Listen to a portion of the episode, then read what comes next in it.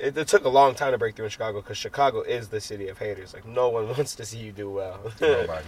Nobody wants to see you like prosper more than they do. It's hyper competitive, you know. It, it, it, I don't, don't want to talk about the violence or nothing because I feel like that's all people talk about when it comes to Chicago.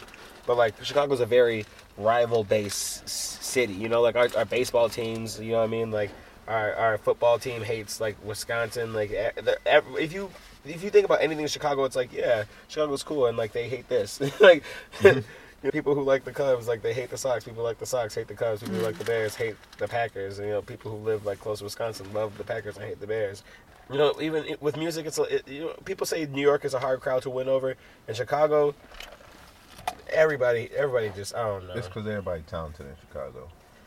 It's not only everybody's So, talented, but everybody wants the same thing. There's so many people doing the same thing. There's so many. There, there's a thousand rappers in Chicago. There's like mm-hmm. fucking two thousand rappers in Chicago. I'm a jealous person. I'm an envious person. I can't even help but feel that, but I can control it. You know what I mean? Like I can, I can like make it so that it doesn't seep out and like affect my actions, my judgment and shit. But like other people, just don't have that filter.